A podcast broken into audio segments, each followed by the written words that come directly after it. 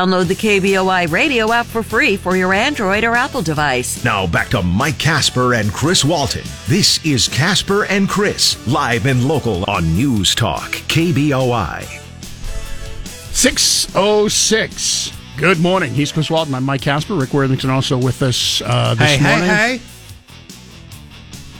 Wish You know, Mike. Could be something done about late night tip offs. and especially when a game is like it was last night because first of all, the uh, tip off was 8.30, so the game doesn't get over until almost 11. And then I'm so keyed up that I can't get to sleep for another hour. And then my wife uh, came home from her travels last night at about 12.30. So, uh, yeah, I'm operating on about three hours of sleep. Yep, I get you. But the good news is, and you'll talk more about this uh, here in sports this morning, Boise State still on track to win the Mountain West Championship for a second year in a row, winning against a uh, very determined New Mexico team last night. Um, absolutely uh, craziness. Um, it took a while for them to uh, get going, but scored 51 points in the second half to take the lead. Crazy uh, stat for the game. Um, the game at New Mexico.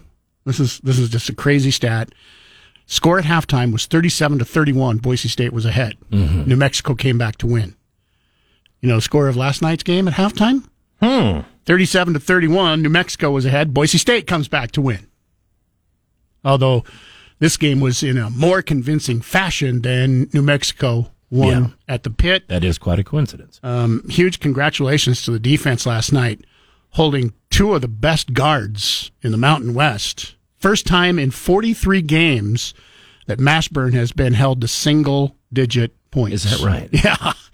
Um, That is an accomplishment. yeah, that was, I think he ended up scoring seven points, is all last night. So good job, Boise State. they, they still have, uh, man, a, a super, super rough road. Um, but if they keep winning, it's all in their hands. They probably have the toughest final games of the season out of the teams that are competing. Uh, Nevada, kind of the easiest road because they don't play anybody in the upper echelon. We still have to play San Diego State. We have to play San Diego State. San Diego State has us and New Mexico. They only have two games left. So, yeah, it's going to be a fun final uh, couple of uh, weeks. I think that Utah State game on the road is going to be a going to tough, be tough. Yeah, especially. They watching, shoot the ball so well. watching what they did to uh, Nevada when Nevada was uh, up Mm-hmm. by 21 points and then come back to Mm. easily beat them in, in the game. Yeah, it's it's it's going to be it's going to be tough to uh, hang on to that. Um, but uh, good win for Boise State last, last night, and also a highly entertaining game to watch. Still come away just as, as impressed as heck as Max Rice and what he has accomplished from the when he entered as a freshman and then a redshirt freshman playing very little then he had the injuries to go through and he he's kind of the glue I think this year that is 30? holding this team 30 points. 30 points last night he had some amazing three pointers and that's towards uh, the last few minutes 3 or 4 minutes of the game he had back to back three pointers that gave Boise Boise State the lead that they would never give up so just a fun game to watch last night or listen to on News Talk KBOI. Only one more home game, by the way. San Diego State next week. That's a big one. That's a that's a quad one win if San Diego State um, wins their game against New Mexico at the pit, which is not a given. Um, New Mexico looked great last night at times. First half. Yeah, they just looked unstoppable, dropping threes, um, fast, playing great defense. Um, so San Diego State could come in here next week as a top 20 ranked team if they win at New Is Mexico. fantastic when your opponent looks good and you still defeat them. Yes, yes, it is. So this will be a big game next week um, here on News Talk KBOI. Uh, by the way, we gave away just a whole massive amount of tickets last night, and that crowd was loud listening to it on television last night. Good job with the crowd last night. Uh, big crowd. Um, my guess is San Diego State's going to be sold out. That's the final home game. And kudos to Nate Shelman. He is currently diligently working on getting us more tickets to give away next week for the San Diego State game That'd be nice. for free, wouldn't it? Yeah. So I got mine. tuned. I'm going. Are you going? Yeah. When's it? Do we know the tip off of that game yet? I want to say it's seven o'clock, but I'm not positive. I'll double check. Five, I thought, but I, I don't know for oh, sure. Oh, Five would even be better. Yeah. I'm going to look right now. 7 p.m. tip off time, Mountain Time. What are the uh, San Diego State at Boise State. Tuesday? I guess that's five Alaska Yeah. time. Tuesday. Okay. so uh, next Tuesday night, I wonder if I'll be able to uh, watch this in Cancun. It's a CBS Sports Net game, so chances are good if you have the app. I, it, I, I'm hoping I can watch it. If not, guess what? I do have the KBOI app, so I can listen to it. You know, that way. It's, uh, it's hard while it- I'm on vacation. It's, hard to watch a basketball game in Spanish because I mean every basket. Go, go. Stop it. Uh, coming up here for you uh, this morning, some of the things we're going to be uh, talking about. Uh, first of all, we have Idaho legislators in once again today. Um, we've got the Senate that will be in a little bit later on this morning. We'll be talking about um, legislative news. I, didn't realize uh, this is kind of weird to me about how slow a start that we ha- have got yesterday. Nate Shelman talked uh, with Bruce Skog, and we're going to talk about the bill that he has coming up here a little bit later this morning uh, about firing squads, voting for firing squads to come back to Idaho. We want to get your impression and what your thoughts are bringing firing squad uh, back to Idaho for death penalty. Um, but apparently, did you know that not one bill has passed as of yet? We're we're we're almost two months into the legislature. Next week will be the end of February. There is not one bill that has been passed and given to the governor to sign as of yet. Two months into the legislature. Yeah, they're still debating, and you know that's that's part of the deal. You you bring something out, and then they talk about it for a while, and sometimes that gets you past the halfway point. Sounds like they're going to be very because Bruce Skog says their plan, the House is plan uh, third week in March to be done.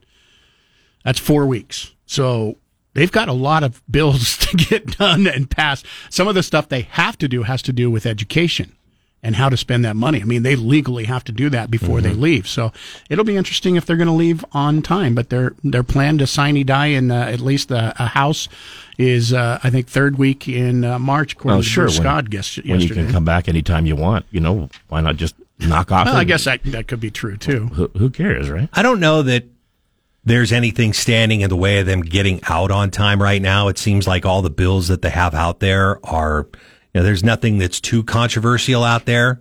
Um, and you know, when we had them stay late, it's because they, they hadn't finished the big things that they were talking about. So we still need to see the property tax thing, which there's been some forward momentum on that. And they got to appropriate all their things. But, you know, JFAC's in charge of that and they're on track. So. Well, and the education is the, the thing I was talking about that has to be done um, by law. It has to be done, and you're right. The appropriation stuff. Um, you know, education, it's going to be interesting to see because there is kind of controversy with the education savings account. Mm-hmm. You know, is, that going to be passed this year or not? We'll have to wait to see. But those are some of the things we'll be talking about uh, coming up this morning at about eight thirty-five. The legislatures uh, legislators in today. We've got Senate Assistant Minority Leader uh, Senator James Ruchti of uh, Pocatello in, and also uh, my senator comes in today. Todd Lakey, District 23 in uh, Nampa. So we'll be talking with them beginning at about 8 35 this morning. Right now, it's time for our first check on sports. Rick Worthington here. The uh, sports update. Can we talk about the basketball game? I mean, we, we gave the we yeah. gave the score away, but I mean, we should talk Actually, about I didn't, it a little I, bit. I didn't give the score. I just said that they won. Uh, by the way, um, Pork Belly is our sponsor once again. Pork Belly sausage stuffed red pepper soup is their special oh. today. Um, Chef Wally makes the best soup. I, I don't care what soup it is. He makes the best soup, and he's making this is his soup. Get out today and find out just how delicious his soups are. all right. Thirteen point second half comeback, propelling Boise State past a thirteen point deficit in all to beat New Mexico in front of almost ten thousand fans at Extra Mile Arena last night. Final score eighty two to seventy seven. Broncos really shooting much better in the second half. I think they shot 35% of the first half, something like 45% in the second half. Everybody except Degenhart. Yeah. yeah. was oh it's oh for seven from three. But give it to give it up to Max Rice, Yeah. who had a 30-point game, the best scoring game of his career so far, his first 30-point game, and some of the shots he made well, they were clutch, you know, and and you know, sometimes on one foot and not not exactly facing up to the basket, but uh, he did a really good job last night. Uh, Coach Rice talked after the game, said he knew that New Mexico was going to give him a handful based on how they had played in their last couple of games. I told you how good they were playing at San Jose, and they carried that over into here. And, uh, you know, it was, I mean, they came with it the first half. And, you know, the thing I said to our guys at halftime is like, guys, Tyson had some great looks that he's going to make, and we're right there, you know. So we just hang in there and defend a little better, rebound just a little bit better, and we beat him in, on the glass in the second half, and that probably won us the game. Well, they did. They got it done. And I'm just going to tell you, I'm, I'm looking forward to the San Diego State game, but you got to take care of business on the road this weekend Yeah. first. You got to beat San Jose State on the road, and they've given teams some trouble in the past, especially when they play at home. That will be a 5 p.m. tip off time, by the way. That is Saturday, and we'll have it for you right here on 670 KBOI. KBOI News Time is 617. Today from 10 to 1, it's Dan Bongino. Now back to Mike Casper and Chris Walton. This is Casper and Chris, live and local on News Talk, KBOI. Yes, it is. And if you want to get through to us and be a part of the show, we always encourage that. And it's very easy to do. Easiest way, of course, is to call us at 208 336 3700. If you have a, a Verizon phone, all you have to do is hit pound 670, toll free 1 800 529 5264. Some of you may not be able to call because you have horrible bosses and they don't allow you to make phone calls to radio stations on uh, company time. Um, you can email us, chris at kboi.com and mike at kboi.com. I can see an argument for those being good bosses. Possibly. Um, job fair coming up here today. Those of you looking for a uh, job, several Caldwell area employers seeking multiple workers at a hiring event going on today, beginning at 10 o'clock, goes 10 to 1 today. Idaho Department of Labor Caldwell office located at 4514 Thomas Jefferson Street. Employers are looking to fill positions, uh, include the city of Caldwell, St. Luke's, DMB Supply, Idaho Youth Ranch, University of Idaho Extension, the Trinity Home Care and Resource plus uh, more. Types of jobs to be filled are varied, including a nutrition instructor, front end loaders, IT technicians, etc. You can find a full list of employers and additional information on the uh, Labor Department's website under Calendar of Events. Representatives um, say that job seekers should dress for success. That means don't wear sweatpants and a ratty old T-shirt in. Um, dress like you know you want the job. Bring your resume and also be prepared for interviews. They're going to be interviewing for the jobs there today. Also, Dress for the job you want, which, There- yeah. by the way, does not mean to show up, you know, dressed like an astronaut. So once again, that is going on 10 to 1 today. If you're interested in uh, one of those jobs or just want to get information on those jobs and find out, it's going to be going on at the Idaho Department of Labor office in Caldwell today. 208 336 3700, pound 670 on your Verizon Wireless. Um, coming up for you this morning. Didn't have a chance to give away the tickets because we had so many Boise State tickets to give away yesterday. The uh, Kids Fair is coming up this Saturday, Expo Idaho. And if you would like to go, we have a couple of different five packs. So that'll get you and your family in coming up this morning. Listen in sometime within the uh, next hour or so. We'll give you your first chance to win. Be ready to call at 208 336 3700, and we'll give you a chance to do that coming up here uh, sometime this morning. Like I said, we'll have two chances for you on the way coming up this morning here on News Talk KBOI. Broadcasting from the Empire Title Studios, we are News Talk, KBOI. 633, it's 29 degrees in downtown Boise. Going to be uh, windy uh, again today. It's kicked up uh, last night, probably around 8, 9, 10 o'clock, uh, where that wind really started to uh, hit. I'm going to be really enjoying some warm weather here uh, next week. Tired of this cold weather. Uh, 1,900 flights were canceled or postponed yesterday across the United States because of the snow coming down uh, and blizzard conditions. Minneapolis was horrible. Los Angeles area got snow yesterday. Los Angeles doesn't get snow. It's unusual for them. Yeah, very unusual. So if that gives you an idea of uh, you know the cold blowing across the United States as far south as Los Angeles getting snow. Um, probably got about as much snow as we got here in Boise. Didn't stick very long. Ours is ours is still kind of on the ground. Uh, but anyway, they they did get that. Reminder for you: uh, coming up tomorrow morning is uh, an, it's Friday, of course. Uh, another sweet deal coming your way. Um, this sweet deal, though, has nothing to do with food. Has something to do with what you would get some training in. Idaho Enhanced Academy, private firearm training and tutoring classes uh, are available coming up tomorrow morning for half price. Tutoring classes available weekdays from Premier Enhanced CWP training in Treasure Valley. Idaho Enhanced Academy has something for everybody, novice all the way through to the experienced shooter. And tomorrow morning at 9 o'clock, this goes on sale at KBOI.com. Fantastic deal once again. Half price, $125. That's the value. And you get it tomorrow morning, first come, first serve for $62.50. Well, maybe you're thinking about buying a gun. You want to get some training before you uh, do that. Or after you've bought your gun, you want to get some training in it. Here's your chance to do it at a fantastic price. Like I said, it goes on sale coming up tomorrow morning at 9 o'clock. And just like usual, you go to KBOI.com, click on the sweet deal link, and take advantage right at 9 o'clock. Don't forget to hit the refresh button, or you'll be sitting there going, Why isn't this working? Mm-hmm. Sweet Deal is also available right now if you want to take advantage of those. Check them out.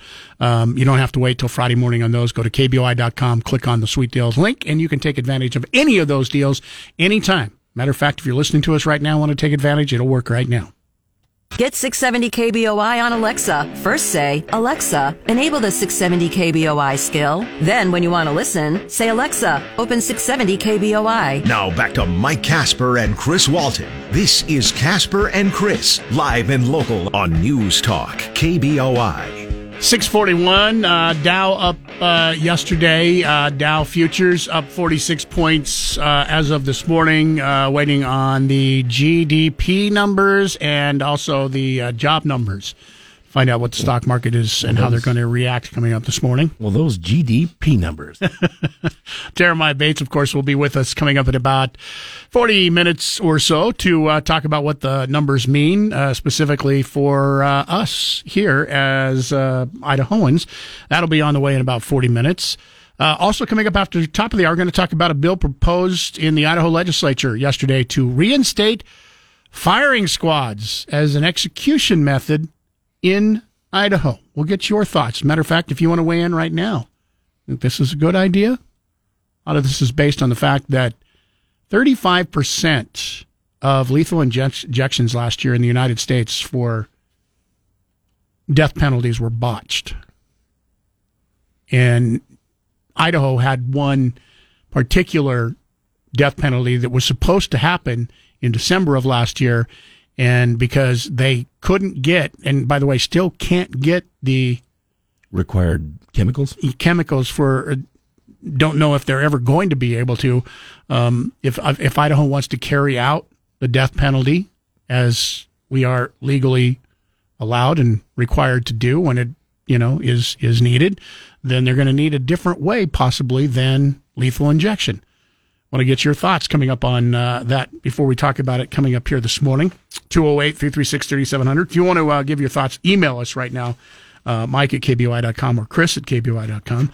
Uh, email already in this morning from Henry. Henry says, uh, Did I hear you right? St. Luke's mentioned that they'll be at the Canyon County Job Fair today. I'm not picking on them, but didn't they just announce a, announce a bunch of layoffs a few weeks ago? Something like 3% of their workforce? I guess I can't quite understand how you can be going through layoffs yet be present at a job fair looking for new employees at the same time. Well, they need new people. They just laid off a bunch of them. well, here's here's the other thing they might do, and I, I don't know, but they could have laid off people from places where they didn't need those particular people, but they have other areas. I mean, St. Luke's is a big employer. They have a lot of different jobs. They may have job needs in other areas. Maybe, maybe. Stay with me here maybe they laid off people uh, making full time wages and are looking for people who want to make part time wages. That could also very well be a possibility. But yeah, St. Luke's did announce that they're going to be at the job fair coming up here once again this morning. Uh, that job fair, by the way, going on in Caldwell, 10 a.m. to 1 p.m. this afternoon. Time for another check on uh, what's going on with sports with Rick Worthington again. This update is brought to you once again, by the Pork Belly in Kuna, the place to go for lunch, brunch, and breakfast every day. They open up here in uh, 15 minutes. Also for uh, lunch today, don't forget if you uh, like uh, just any kind of soup, uh, this is a soup to try for you today. Pork belly and sausage stuff, red pepper soup today, made by Chef Wally. It's delicious. Try it out for yourself. It's part of their uh, lunch menu. Uh, new and improved items. We'll be telling you more about the new items on the menu from Chef Wally coming up in the next few weeks. Good morning. The Boise State men's basketball team erased a six point deficit at halftime and they picked up an 82 to 77 win last night over New Mexico. Bob Beeler with the latest. The Broncos only made 7 of 27 from 3, but Max Rice was 5 of 10 and scored a career high 30 points. Needing a win to stay in the race for the Mountain West regular season title, I asked Max Rice if they feel pressure to keep winning at one point in the second half we seemed a little tight and i can't i brought the guys together and i said this is fun. Like this, these are the games you live for. I, mean, I think everyone took that a little bit and just started enjoying it a little bit more. And i think you saw in some of my shots i just felt like why not? Like it's it's that time of the year. If we're going to win this i got to make a couple of these. With a victory saturday at san jose state the broncos will set up a first place showdown with san diego state next tuesday at extra mile arena Bob Beeler, News Talk KBOI. No games on the schedule tonight in the Mountain West. There are three games, though, scheduled for Friday. Air Force will be at UNLV, Wyoming at Colorado State, and the Nevada Wolfpack head to Fresno to take on the Bulldogs. I'm Rick Worthington and Shapiro this afternoon at 1. Now back to Mike Casper and Chris Walton. This is Casper and Chris, live and local on News Talk, KBOI. Currently it is 29 degrees in downtown Boise at 658. By the way, I want to thank uh, Representative Jason Monks gave us a call. This is great about, we're just a few blocks away from the uh, State House, and uh, we get calls from time to time from representatives and senators. Of course, every Thursday and Friday morning we talk to legislators, but uh, he just called us up this morning um, because in, in talking yesterday, uh, Bruce Skog was on with Nate Shelman yesterday and said he didn't think one bill had passed and landed on the governor's desk. Jason Monks called this morning to say um, that was incorrect. One bill has been passed by the legislature, and uh, the governor has signed that bill. Tax conformity bill is already done and away with. So if you were worried about tax conformity, ladies and gentlemen, it's done and over with. We don't have to talk about it anymore. All right, then. There, there you go. Thank you, thank you, Representative Monks, uh, for giving us a call and uh, straighten that out. Coming up here for you this morning, uh, we've got a fifty dollar gift certificate. Once again, pork belly in Kuna. You can use it for lunch. You can use it for breakfast. You can use it just for a snack. Chef Wally now the um, big cheese in charge of the kitchen. Uh, and man, there is some deliciousness being worked on right now. He's uh, working on redoing the menu. We'll talk more about that coming up. But here's your $50 gift certificate if you can answer our Casper and Chris damn near impossible question. Brought to you by Berkshire Hathaway Home Services, Silverhawk Realty. For any real estate needs, call 208 888 4128. Our question today this president, while at a dinner party, was seated next to a columnist and was told by the columnist that she had made a bet that she could get him to say more than two words that night. The president responded, You lose. And those were the only two words he spoke the entire evening. Which president was it? If you know, stick around after eight. You can win. Listen to KBOI online. Go to KBOI.com and click the Listen Live button. Now back to Mike Casper and Chris Walton. This is Casper and Chris, live and local on News Talk, KBOI. Now, there are 27 states, including Idaho, that currently authorize capital punishment in the United States. And as you're probably aware, the death penalty is complicated. It is complicated, but Idaho trying to make it uh, a little bit easier by adding a second form of the death penalty. A bill proposes to reinstate firing squads as an execution method here in Idaho. Legislature currently talking about that. Representative Bruce Skog uh, was uh, on with Nate Shelman yesterday. Bruce Skog is the one who is a sponsor of the bill, introduced it talking about firing squads. By the way, if you want to weigh in this morning, love to hear your thoughts on whether or not Idaho should reinstitute firing squads. This doesn't have anything to do with whether or not you believe in capital punishment. This is, this is completely different. I mean, capital punishment is here in Idaho, and my guess is it's here to stay for the foreseeable future. This is specifically about what you think about firing squads being reintroduced here in Idaho. Bruce Skog was on yesterday with Nate Shelman, talked a little bit about it and why uh, he thinks it's a good idea to bring back firing squads. It's a must. Um, we have to carry out our laws. It's a rule of law in Idaho that we execute those who commit first degree murder, and it's certain. And we can't do that now because we can't get the chemicals that we need to to carry out the executions, and we may never get those chemicals again that we need for those executions for various reasons. So the alternative in the bill is do the firing squad. Other states are now doing that for the same reasons. Um, and it is not cruel or inhumane to have firing squads historically. And so that's why it's because we need to carry out justice. Once again, Idaho State Representative Bruce Skog, who introduced the bill. Also, uh, Nate had asked him about what kind of pushback he is coming from people who are um, voting not necessarily against firing squad, but just they don't agree with the death penalty and voting against it for that one specific reason. We haven't run into the arguments yet. Okay. Uh, most people, even even those that are against the death penalty, understand we have to carry out the rule of law in Idaho, and we have victims who've been promised justice, and we haven't carried that out. And also on the lethal injection, a lot of those are botched. Uh, and in fact, maybe 6%, 8%, I hear different percentages, but they're botched and messed up. And that gets to be a little bit cruel and unusual punishment in, in when that happens. Firing squad is certain. Yeah, that's true. Firing squad is is certain. The method this would just be a secondary method by the way. The primary method for the death penalty in Idaho would still continue to be lethal injection.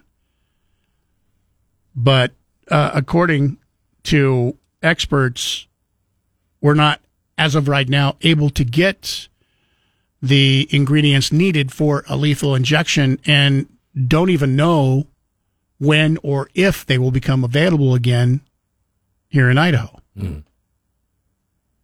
So the legislation would add firing squad as a secondary method of execution when lethal injection is not available.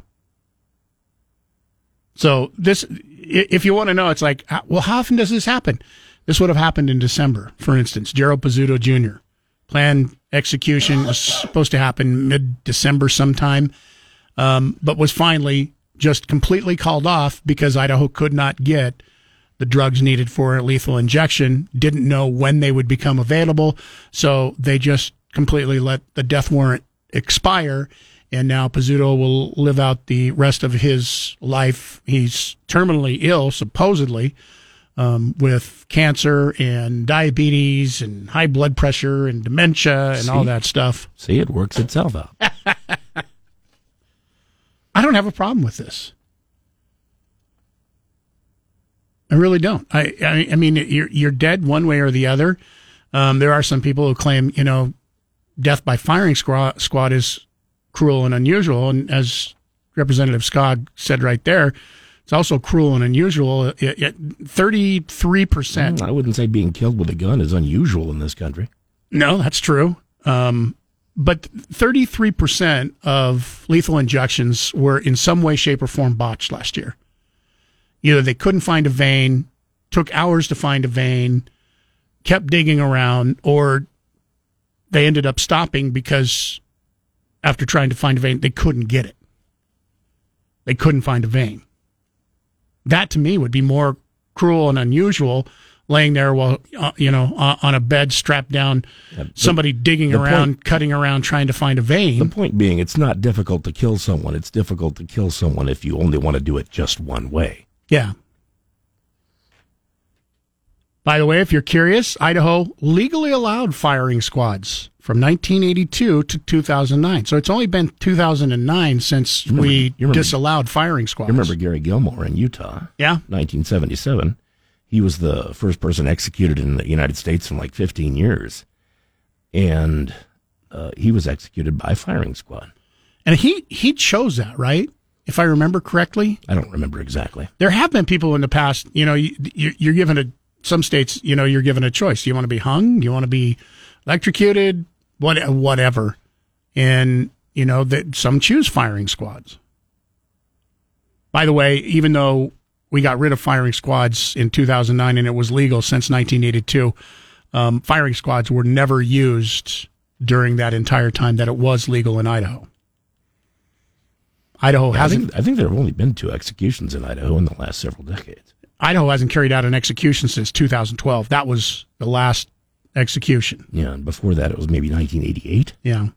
House Minority Leader Ilana Rubel, who has been on with us here at News Talk KBOI, uh, asked Skog if firing squads met requirements of the Eighth Amendment that punishment is not supposed to be cruel and unusual, as Skog said. And he also said that uh, here with Nate Shelman yesterday, in his opinion, the method was more humane because of the chances that lethal injections can be botched and pretty much firing squads work every single time.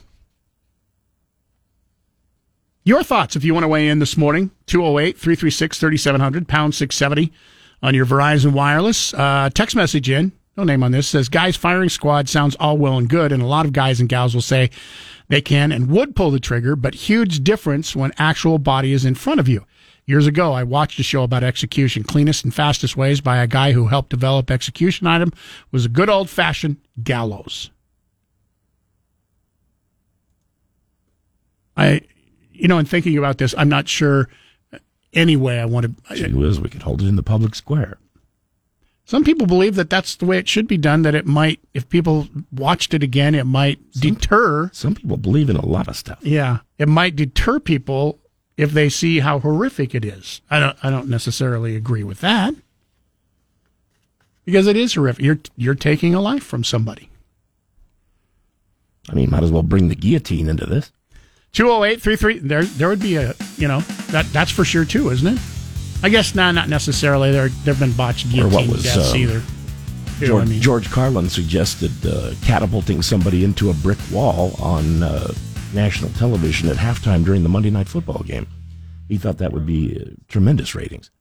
it would be huge ratings wouldn't it you gar- i guarantee that, would be huge ratings That would be my guess. yeah Um, let's get a check on what's going on with sports once again for you this morning. By the way, if you want to hear the uh, whole interview, we just gave you a couple of highlights with Bruce Skog yesterday. Nate Shelman had him on his show. If you want to hear the whole interview, go to his podcast, uh, kboi.com, click on the link. This update on sports brought to you by our friends, uh, once again, at Pork Belly in Kuna. You want to check out their menu? Also, follow them on Facebook. Check out their menu, porkbellyidaho.com. Follow them on Facebook. Uh, you can get in on some of the daily specials. If you stayed up last night, then you saw it. Boise State came up with a much needed 82 to 77 win over New Mexico to stay within one game of San Diego State for first place in the Mountain West. Bob Beeler has more. Max Rice scored a career high 30, making 5 of 10 from 3 to pace the Broncos offense, while the defense held New Mexico's guards Jamal Mashburn Jr. and Jaelen House to 6 for 29 shooting and just 21 total points. Max Rice spoke post-game about the defensive success. Shave did a great job contesting those mid-range jumpers. He blocked one of them and altered at least four or five of them. Uh, and then Buzo's a very strong guard too, with a lot of size. So those two can really um, affect a lot of shots. And then I try to just I try to help get my hands in there. The Broncos are at San Jose State Saturday, needing a win to set up a first-place showdown with San Diego State next Tuesday at home. Bob Beeler, News Talk KBOI. And as Bob mentioned, San Diego State is the top team in the Mountain West. They're 13 and 2 in conference and 22 and 5 overall. Boise State just one game behind, 22 and 6 overall and 12 and 3 in the Mountain West. Just one game behind that is Nevada. They're 11 and 4 in conference. Utah State is 11 and 5 in conference. And then New Mexico, well, they've had problems this year. They're 20 and 8 overall, but just 7 and 8 in conference games. I'm Rick Worthington. Time for the Morning Market Report. Powered by CapEd Credit Union. Keeping you informed about your money before the market opens. Sponsored by Tree City Advisors. On News Talk, KBOI, Boise. 723, Jeremiah Bates uh, with us this morning. Uh, as we talked about yesterday, by the way, we're seeing uh, up uh, futures are up across the board uh, as of this morning ahead of the opening. Uh, but we talked to you a little bit yesterday about Fed minutes being released yesterday afternoon. Um, so let's talk a little bit about that. Also, want to talk about the job, jobless claims that are out this morning. But let's start with Fed minutes. what did we hear from the Fed in the about the last meeting? Yeah, the, from from the takeaways, I mean, it's nothing really transformative. I mean, we basically had all the officials in favor of a quarter of 1% interest rate hike at their next meeting, which is March 22nd.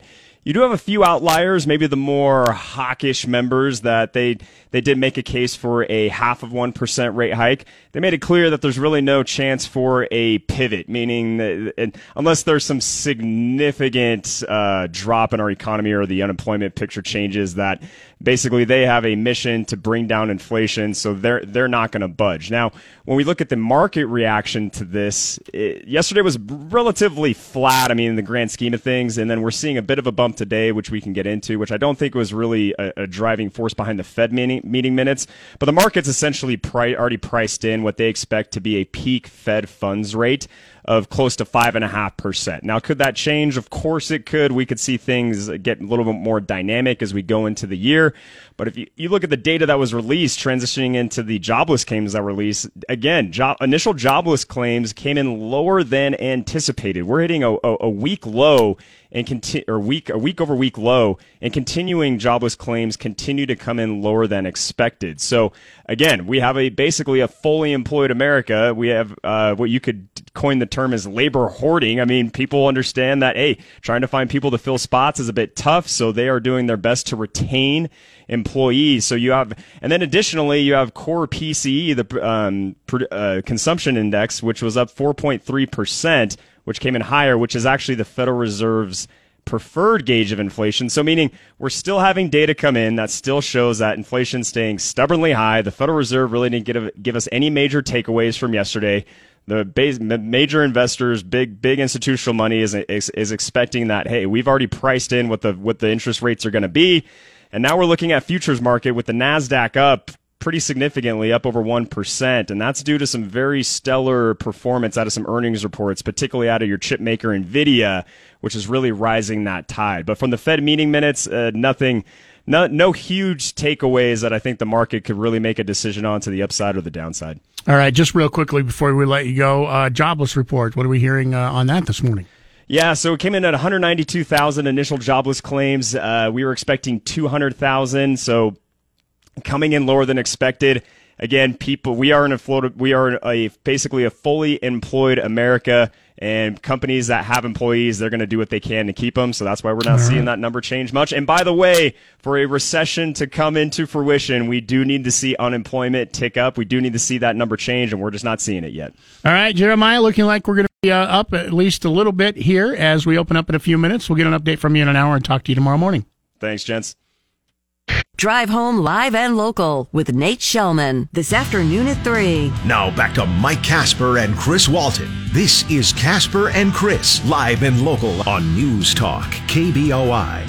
742. Congratulations going out to Isaac Bean. Was caller number six. Picked himself up a five pack of tickets for Kids Fair coming up this Saturday at Expo, Idaho. Don't forget, we have another pair that we're going to be giving away this morning. So if you didn't win there, keep listening. Your chance to win coming up before 10 o'clock this morning here on News Talk KBOI. Um, email in. Why do you do it? I've checked webcams everywhere yesterday and today. I've looked for news reports. I've searched out images. Nowhere can I find a single spot in Los Angeles where it snowed. Unless, of course, you meant wet snow. Our family usually calls that rain. Why do you lie to your listeners? The only reports I can find to predict snow yet to come. None has fallen yet. Perhaps you should start doing a little research before you speak on the air. Your sources don't seem reliable. No name on this one, obviously, because they don't want their name blasted out there. I don't. Thank you, by the way, whoever you are, for writing a whole email. Thank you, Chris Walton, for no problem. I stole that from you. I, I don't. I don't get it. I don't come down to your work at the strip club and knock the baby oil bottle out of your hands. I, I don't know why you think it's okay. Yeah, that's an interesting job. I don't think why you think it's okay to criticize us. It, you could have ve- just very easily have said, "Hey, I don't see any place there, Casper, where they're talking about snow in, in L.A. Can you tell me where you saw that?" It, it, instead of criticizing and say I'm lying to the listeners. Big Bear. I got this right off of Twitter. And if you don't know how to use Twitter, maybe ask your kids or your grandkids and they can show you what, what the Twitter is. Uh, Rafa Conrad has a picture. Says, hey, look, it started to snow a bit here in LA, but I hear there will be blizzard warnings coming for the LA County area through this weekend. That's where I got that. Somebody took an actual picture, posted it on the on the Twitter. Sorry, um, my my research was a little bit different than yours. Now, who'd you say wrote that in? Richard? Uh, no, no name on on the email. Really? Yeah, Sure it wasn't Richard? I I think you may be correct. It's probably uh, yeah, I would say Richard. Okay. Yeah, that would be if I had to guess. That would be Richard Head? would be that would be my guess that that might be the person. But hey, He's written before. I'm just saying. uh, yeah, I know, I know. He's called me a liar before. But hey, Richard, that's that's just we're going to give you that name. Thank you for calling or ema- emailing us today and writing a whole email. It's much appreciated. Yeah. 208 336 3700, pound 670 on your Verizon Wireless. Other emails to get on the uh, subject of firing squads coming back to Idaho. New bill introduced in the legislature. You want to weigh in? Go ahead and give us a call right now at 208 336 3700. In the meantime, we're going to get a final check on what's going on with sports once again with Rick Worthington today, brought to you by our friends at Pork Belly in Kuna. Um, by the way, I, I also hear that uh, Chef Wally has figured out sausage gravy soup. He's going to give me details on that Nice. coming up. Sausage gravy is absolutely amazing.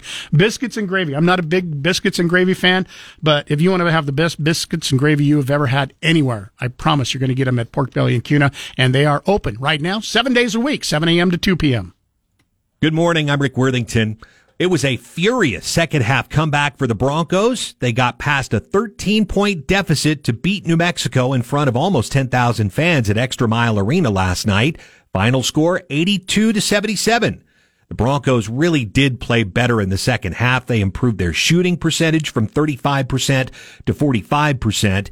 And uh, the Lobos, while they still looked pretty good in the game, couldn't handle Max Rice last night. He had 30 points in the game to lead all scores.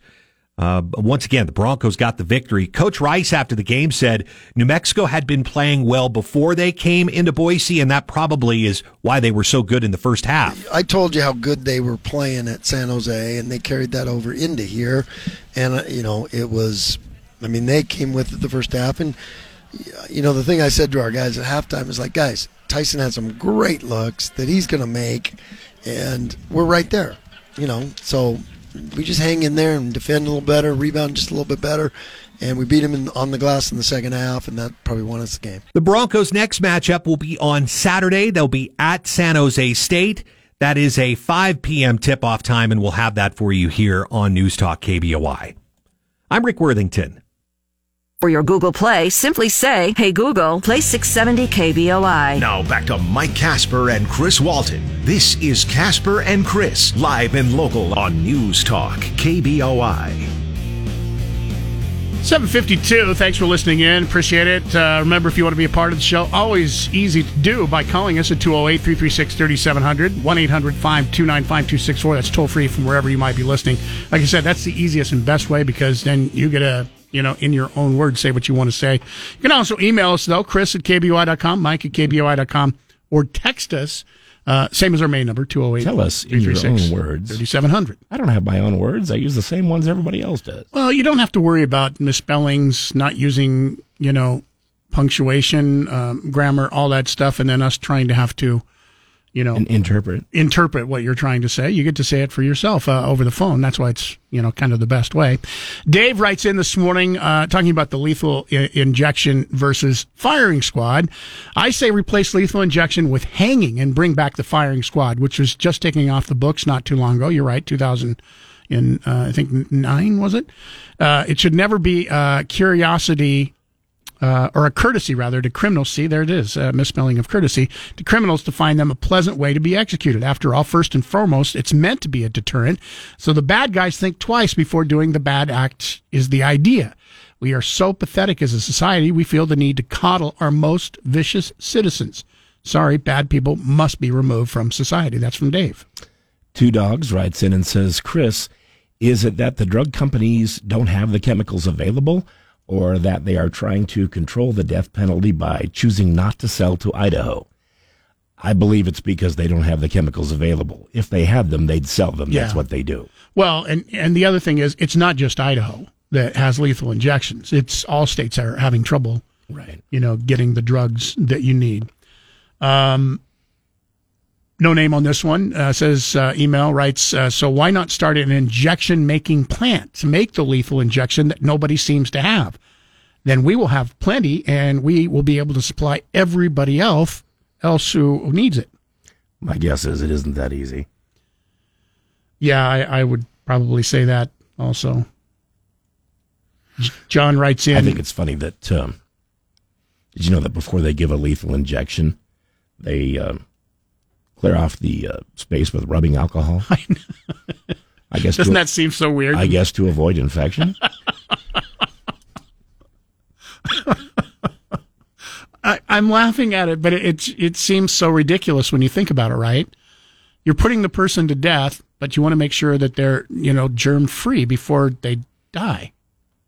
Not that it's going to make a difference, but yeah, it's it's there are a lot of rituals that don't make sense in life, in, in general.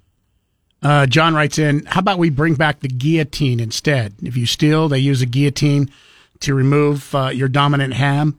No rehab. You're okay. Uh, That I think uh, judges decided a long time ago qualified as cruel and unusual punishment, removing limbs for things. from what I understand, also for people, you know, because we've had a couple people bring up the guillotine instead of the firing squad. Um, that was always not always a successful way to kill somebody. There were a lot of times where they had to more than once use it to chop the person's head off because the first person or the first time it went through, it didn't go through and kill them. To that would be send a- cruel and unusual. They had to send a guy home with his head flopping around. Yeah. Uh, Jim asked, "Who among us could be on a firing squad?" I don't think I'd want to. I don't. I don't think I'd want to either. Um, and I don't know. Is uh, I I don't know enough about firing squads just because we haven't had them. It doesn't happen very often. Do firing squads? I remember long ago when growing up, I remember hearing that you know if there's a firing squad, there's you have like six, seven, whatever people that are on the firing squad. Only one person has a bullet in the gun, No. so nobody only one, knows. Only one person doesn't. Only one person doesn't. Okay, so nobody knows who who actually does It's usually does the killing. it's usually twelve or thirteen, and one will not be loaded. Um, now uh, my source for this, okay, there was a, a TV movie back in 1974 starring Martin Sheen called "The Execution of Private Slovik," and I remember watching that. I was nine years old, and I watched that, and they explained that. Uh, they w- were do- going to do it that way. They had either 12 or 13 uh, riflemen, and they were going to load uh, all but one. And so you could always have deniability that you were the one that right. killed somebody. Right. Um, 208 336 3700, pound 670 on your Verizon Wires. If you want to weigh in, you can also email us. We'll take a break. Coming up, we'll tell you how to get a $50 gift certificate to Pork Belly. It's on the way after traffic and weather. A great one. Mark Levin, tonight at 7. Now back to Mike Casper and Chris Walton. This is Casper and Chris, live and local on News Talk, KBOI. Good morning and welcome into the 8 o'clock hour. Don't forget, we've got another five pack of tickets we'll be giving away for the original Kids Fair that's going on at Expo Idaho this Saturday.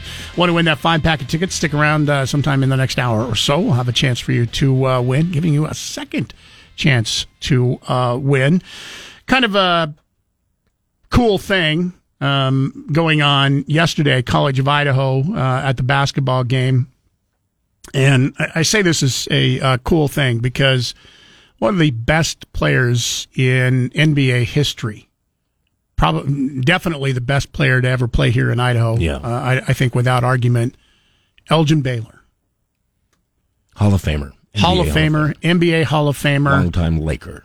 In the early 1950s, most college and universities had not integrated sports teams, let alone offered scholarships for athletes of color. You know, you can say, well, all you want about, you know, Idaho and, you know, we, we take a lot of criticism.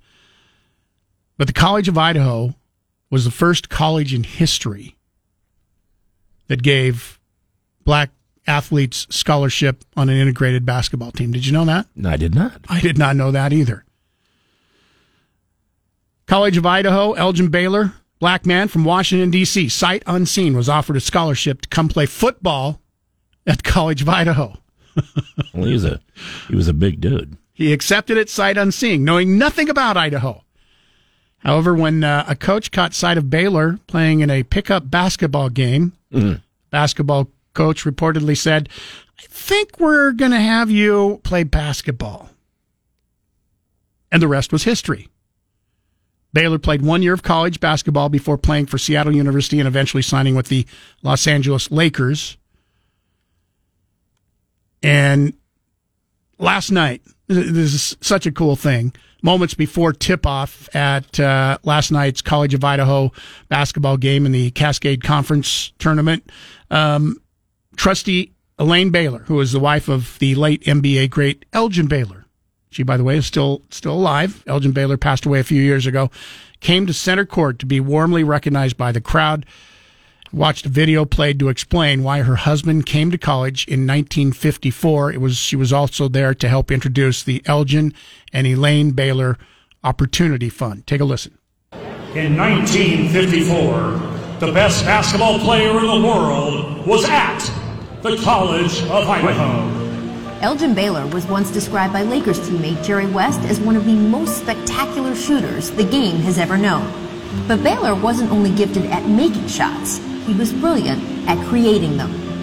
You did some things that Dr. J, Michael Jordan, Kobe, myself, we couldn't do. I've laughed with him. I've been in the depth of the ocean with him. I love him like a brother. And I still do today.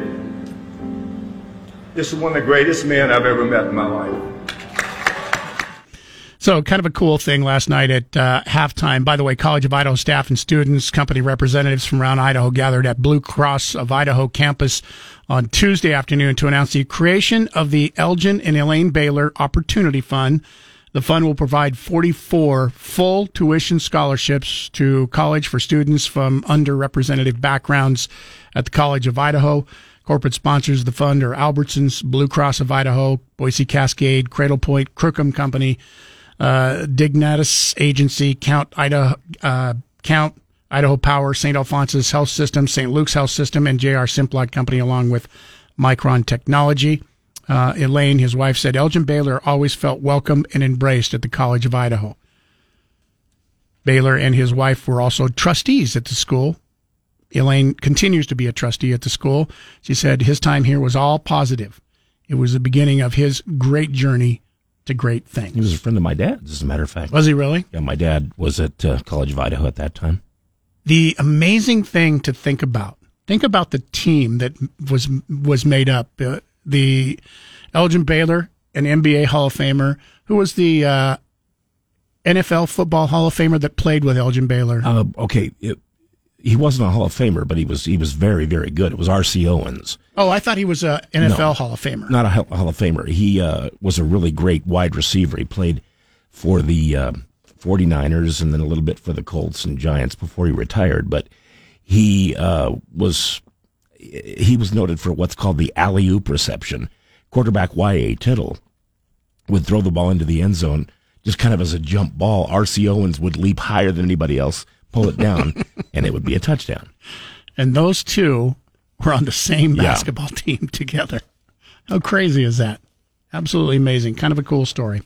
KBOI News Time is uh, 812. Uh, stick around. We've got a $50 gift certificate coming up here for you in just a couple of minutes to uh, Pork Belly in Kuna. We'll get to that with our Casper and Chris damn near impossible question right after Bronco Sports Today.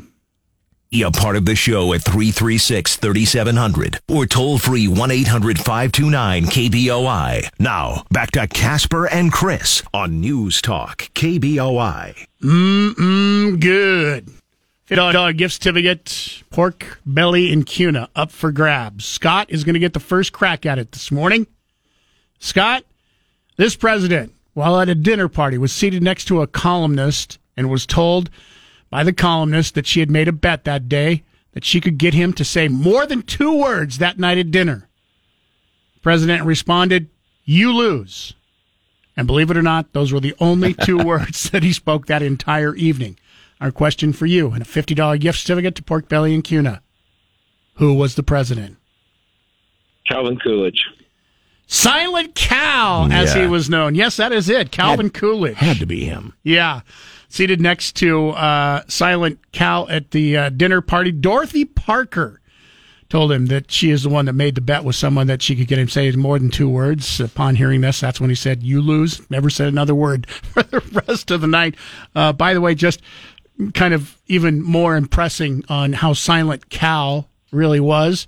He is the only president in history who had use of telephones in the White House, but refused to use telephones in the White House. He didn't want to talk to anybody. I Didn't guess. want to talk to anybody. So there you go. Congratulations, uh, Scott. Hang on the line. We got a fifty dollar gift certificate for you. Pork belly and cutie. Have you ever been out there? No, I want to though. Oh yeah, you're gonna you're gonna absolutely love it. Hang on the line. We'll get some information. Uh, tell tell Chef Wally because he's he's there cooking every day now. Tell Chef Wally we said hi and uh, congratulations once again. All right, we're going to take a break. Stick around. Still on the way for you this morning. Coming up at the nine o'clock hour, we will have another chance for you to uh, pick up tickets if you would like. Pick up tickets uh, to the uh, kids fair coming up this weekend. Want to go to the kids fair? Not just a pair of tickets. We have a five pack of tickets so that you can go to kids fair, take your kids, take your grandkids, take whoever you want to go. That's going to be coming up here in the nine o'clock hour this morning. Stick around for that. Uh, we've got news coming up here at the bottom of the hour, and then coming up right after news, we'll be talking to uh, lawmakers in the Idaho legislature. Today is Senate Day, and we have senators in the studio with us coming up here after news at the bottom of the hour. Stick around. News Talk KBOI covers the Idaho legislature, all of the issues, all of the debates. Today we have Idaho state senators joining Casper and Chris on News Talk KBOI. 836, and we would like to welcome into the studio with us today Senate Assistant Minority Leader James Ruchti of Ruchti. Uh, of uh, District 29, Pocatello. Um, you are uh, first term in the Senate, following three terms in the House. Member of the Senate Commerce and Human Resources Committee, member of the Senate Judiciary and Rules Rules Committee, and member of the Senate State Affairs Committee. Thanks for coming in for a few minutes with us this morning. Thanks for having me. Let's hit the ground running. Um, let's talk about education savings program, uh, as some people call it, other people's call it education voucher program. Um, I, I have a few questions. First, before I get to those, though, um, tell us where you stand and, and what you see as the positives and negatives of the program. Um, I'm against the voucher program, the voucher proposal. Uh, I really don't see any positives for public education. Um, in fact, I think this is the most important issue that we'll deal with this legislative Wait, session. wait, wait, wait. We're The most ahead of, important. ahead of property taxes. Uh, ahead of property taxes because of the long term effects this would have on our public education system. It is by far the most important thing we'll do. Now, we'll get distracted by a lot of different things, and I'm not saying there aren't other issues that uh, are not important. There are other issues that are important. But as far as what will happen to um, the the educational system in our state, the public educational system, this could destroy it. You had talked uh, off air before we were talking um, about some of the feedback you're getting from some of your constituents, um, specifically homeschoolers. What what are they saying to you? Yeah, the homeschoolers, and this, you know, I, I was kind of surprised at first, but as you think about it, it makes sense. So homeschoolers have come out against the voucher system. Now, most people would think, why would they do that? Because this system uh, proposes giving them around sixty four hundred bucks per child per student. So you would think homeschoolers be, you know, glad to welcome that money into their home. But um, when you think about it, homeschoolers, one of the reasons they homeschool their kids is because they want to be able to control what their kids are taught. Uh, they want to know that they're in control of that process. And I can guarantee you what's going to happen with the voucher system. Um, in fact, the Idaho Center for Fiscal Policy has said in the second year of this system, it's going to grow to $364 million. And the more money the legislature spends on this program, the more uh, demand there's going to be from the public to have results from the money we're spending. And that means we're going to go to homeschoolers, private schools, religious schools, and we're going to say, we want to control some of your curriculum. We want to control outcomes. Are you saying that government money never actually comes unconditionally? It never comes unconditionally. and, and, and I'm a proponent of that. I mean, if you're going to use taxpayer money, you better know where it goes and you better be able to account for it to the taxpayers. But but for homeschoolers, you can see why they would say, wait, this is now the camel's nose under the tent. And you may tell us it's free this year. Next year, somebody's going to come along and say, but we need to know this. But you need to use this curriculum. But, but, just a, but. just a slight adjustment. Yeah. Um, I saw that study that you were talking about there, and, and I'm glad you brought it up because my question was going to be first year program is proposed to be 44 uh, million dollars. How in the heck does it go from $44 million in year one to $364 million in year two specifically? Yeah, well, um, one of the problems is we we generally know how many uh, students are in private schools and religious schools, about fifteen thousand. We have no idea how many people, uh, how many students out there are being homeschooled. No idea. I mean, you can estimate it's fifteen thousand. The the problem is there's as soon as this program gets kicked off, it's going to take a bit to get the information out, but there's going to be a lot of demand for those dollars once people realize that the program's out there. Uh, unfortunately, most of the students who are going, most of the families who are going to take advantage of it are ones who already have their kids in private school or religious school or already homeschooling. Um, so all we're really going to do is subsidize a decision that those families have already made to send their kids to private schools, religious schools, and, and homeschools. You have a uh, bill designed to add protections for consumers, in particular transparency in renting. Tell us about that. Yeah. So uh, this is the, the, second year that I've run a version of this bill. Uh, one of the things we're finding is as your uh, housing market gets more restrictive and there are fewer apartments and homes to rent, um, it kind of opens up the system for uh, people to to take advantage of consumers. And one of the things that's happening is some bad actors, property management companies, landlords are charging application fees and they're using it as a profit center. So they might have three apartments available, but they take 90 applications, knowing that the vast majority of those applicants have no chance of getting the apartment, but they're then charging $40, $90, $120 an application fee. And, uh, and so the bill that I'm proposing, much like the bill I uh, proposed last year, would um, try to restrict that to make sure that's not happening. I wanted to also ask you um, kind of to explain to us private causes of action bills because it's more than just one bill. These are bills that are being attached to a lot of the different bills, correct? Yeah, we're starting to see that in a lot of different bills. You'll see them in some of the bills that make the news. So, for example, um, last year there was a bill that would allow uh, the relatives um, of a rapist to sue the doctor who carried out an abortion on the victim. Um, and you could get $20,000 per relative uh, this year we have a library bill. You could sue the city or the, the library, whether it's school district or city, and you could get uh, $10,000 if your child viewed harmful material as defined by the statute. When you read the, the definition of harmful material, it's really broad. So, uh, and, and that's just two of them. There's several different bills that add these private cause of action. In other words, you can go sue and you'll get a certain amount of money plus your attorney fees.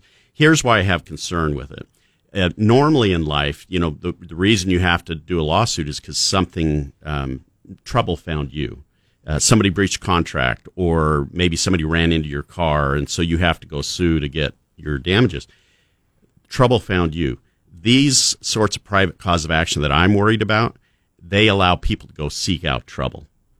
You know, go go down to your library and just scour through the books and check one out that you can then claim harmed your child, or go sue a doctor for performing a, a procedure that you know nothing about. And uh, anyway, the list goes on, but it's a problem. It, it, correct me if I'm wrong. Can't you already sue anybody for anything? Do you really need to have that added? No, no, actually, the the way the system works, I'm a trial attorney by trade. The way the system works, um, you can't just sue for anything the system is designed to kind of weed these cases out. These sorts of private cause of action are creating state sanctioned frivolous lawsuits. So it's a big difference, and it's it's an abuse of you're, the process. You just said you're an attorney by trade. You're basically taking money out of your own pockets here by. yeah, yeah. I mean, pe- people always wonder about that. They yeah, they think they think we should uh, that I should be in favor of these things. I hate them because it, it's gonna it's gonna take up time in the court system that's really designed for for clients like mine who have something they need well, to get we, done. We appreciate your integrity. Thank you. Appreciate it. Senator Ruchti, uh, out of time here today. Appreciate you coming into the studio. Great meeting you. Um, uh, who knows? Maybe you'll be going on long enough that uh, we're going to have you in uh, again before the end of the legislative session. Um, we're getting close enough now. Just real quickly before you you go, um, pick a date. When's the date? sine die. Oh, April 5th. Okay. That could be a weekend. No, I'm but- writing this down. I'm All writing right. this down to see who gets closest. Okay. Thanks, thanks for coming in. Thank you. Appreciate it. KBOI News Time is 845. News Talk KBOI covers the Idaho legislature, all of the issues, all of the debates. Today we have Idaho state senators joining Casper and Chris on News Talk KBOI. 850 and good morning. He's Chris Walton. I'm Mike Casper in the studio with us once again. Uh, we've got Rep- Rep- Republican Senator Todd Lakey, District 23 in Nampa. This is going to be big. Uh, I'm going to be paying attention because you are my senator uh, from my district. Uh, sixth term in the Senate, uh, also a chair of the Senate Judiciary and Rules Committee, member of the Senate Commerce and Human Resources Committee. Thank you for being in here with us uh, this morning. We appreciate it. I'm Going to start off uh, with something that we talked to the previous senator about. Um, he called it the uh, education voucher program. I'm sure you might call it the education savings uh, program. Um, I want to get your your thoughts on this and. Uh, part of the reason I wanted to talk about this also was uh, a study that came out, and this was printed in the Idaho Press earlier this week, that the program will cost $44 million dollars in its first year. And a study is saying that they've analyzed similar programs throughout the nation, and it's estimated that in year number two, it's going to cost $364 million. Huge, huge jump. First of all, um, your thoughts on the program so far? Thank you, Mike and Chris. It's great to be here. Uh, education, the education savings account bill is one that I'm still listening on. Um, you know, I respect the um, the rights of parents for school choice to, to choose where they educate their children, and then I also understand, you know, if they're not being a burden on the education system, maybe they should be able to get some of their tax dollars back. Uh, but I do think it's important to consider that fiscal note, um, and it has to be funded by JFAC every year. But that's that's a big number, and with that number, we also want to make sure that there's accountability. Um, what are those funds being spent for, um, and and are we getting results, so to speak, from those those funds that are spent? So there's some issues there that uh, you know we need to balance our constitutional obligation to fund public schools, which is another thing to to keep in the mix of that. So, like I said, I'm still listening. There's pluses and minuses, um, or at least pluses and things to look at from my perspective. So, are we hearing you haven't made up your mind yet on whether you're going to vote for it or not? I would say that's accurate, Mike. Okay. The uh, the Senate passed a bill banning Idaho entities from declaring sanctuary status to undocumented immigrants. Uh, what can you tell us about that bill? Uh, I think that's that was, I believe, Senator Foreman's bill um, was an effort to just make sure that um, we're not taking action, or, or the state or the local government entities are not taking action to essentially um, not enforce the law. You know, we're a we're a state state of laws, a nation of laws, and uh, we need to respect those laws. So I think that's kind of the effort behind it.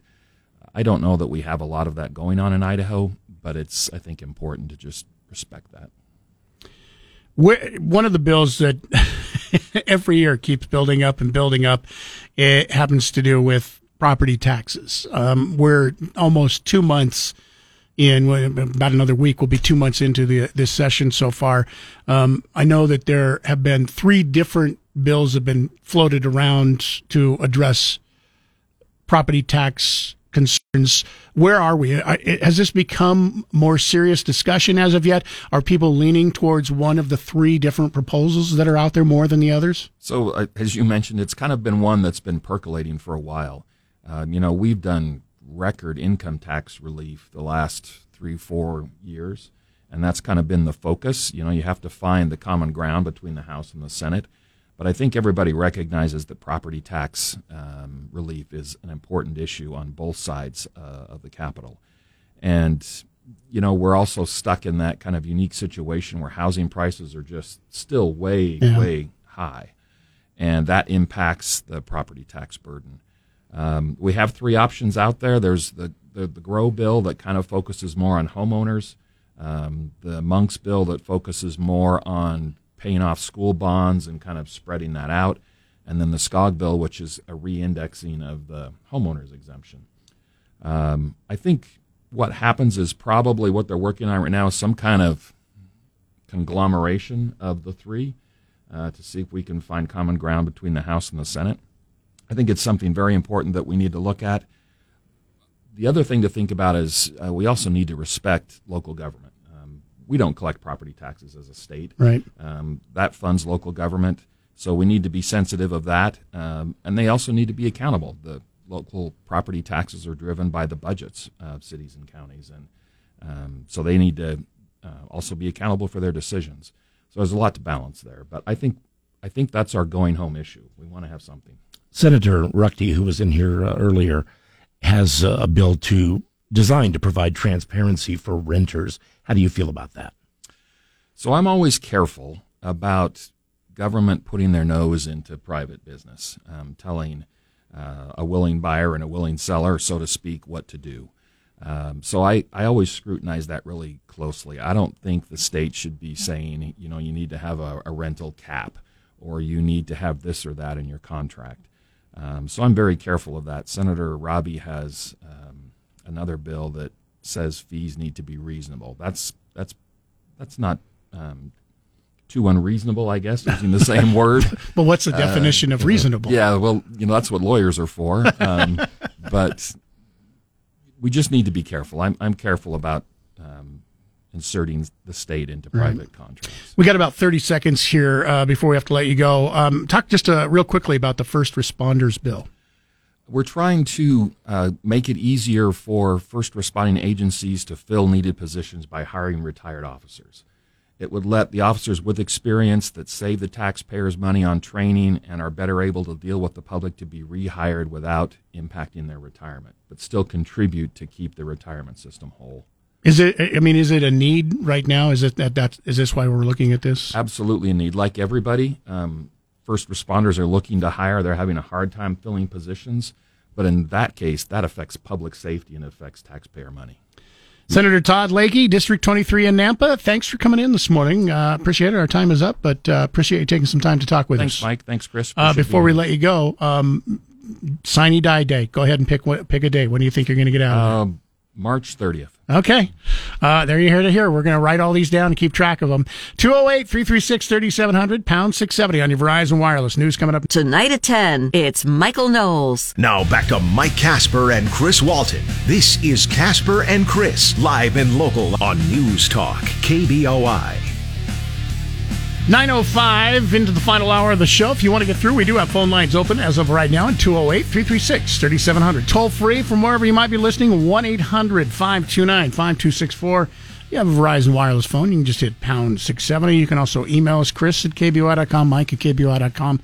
Text us. By the way, those phone numbers going to come in handy coming up here this hour. We will have a chance for you to uh, win Kids Fairs ticket.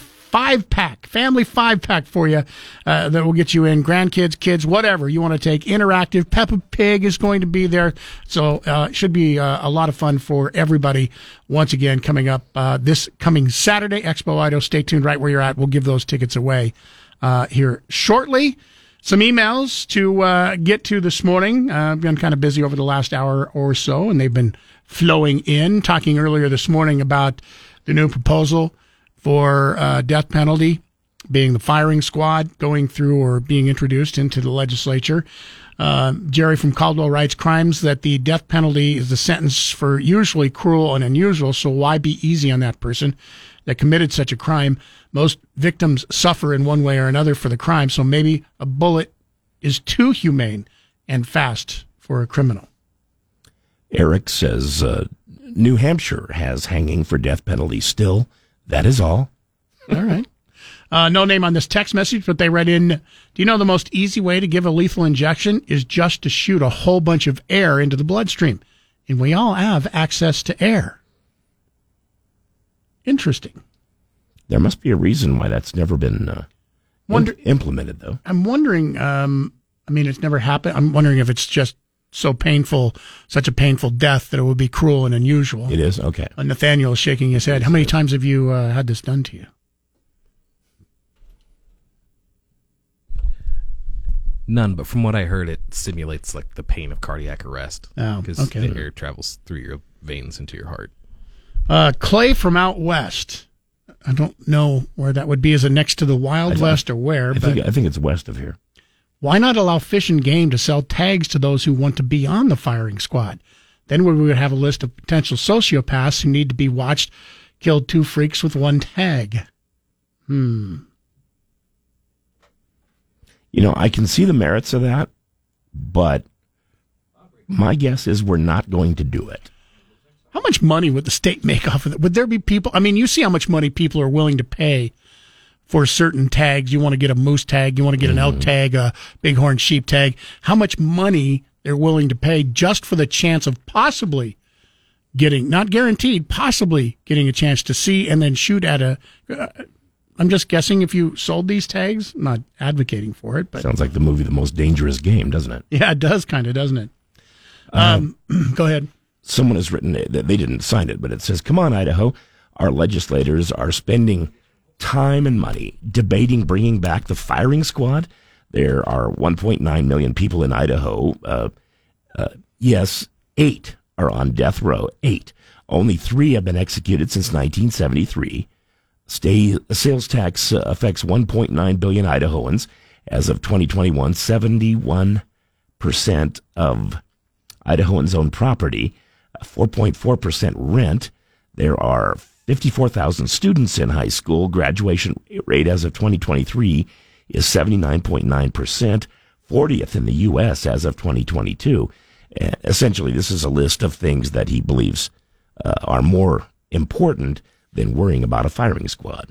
And you you may be right, but I mean the legislature, you know, does do more than one bill every year. Although, as of right now, we're almost two months into the uh, legislative session. We found out when uh, Jason Monks called in earlier this morning that so far only one bill has been passed by both the House and the Senate and But ended up on the governor's desk. That's more than the zero we- we thought it was earlier. Yeah. Bob in Nampa, good morning. You're on News Talk KBOI.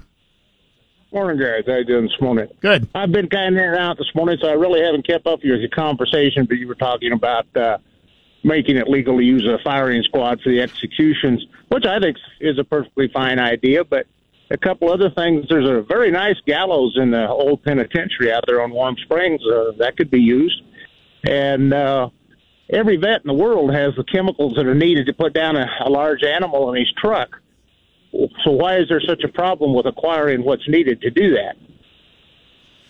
there there are laws, uh, apparently uh, federal laws, as as to what uh, chemicals can be used, and they're relatively strict.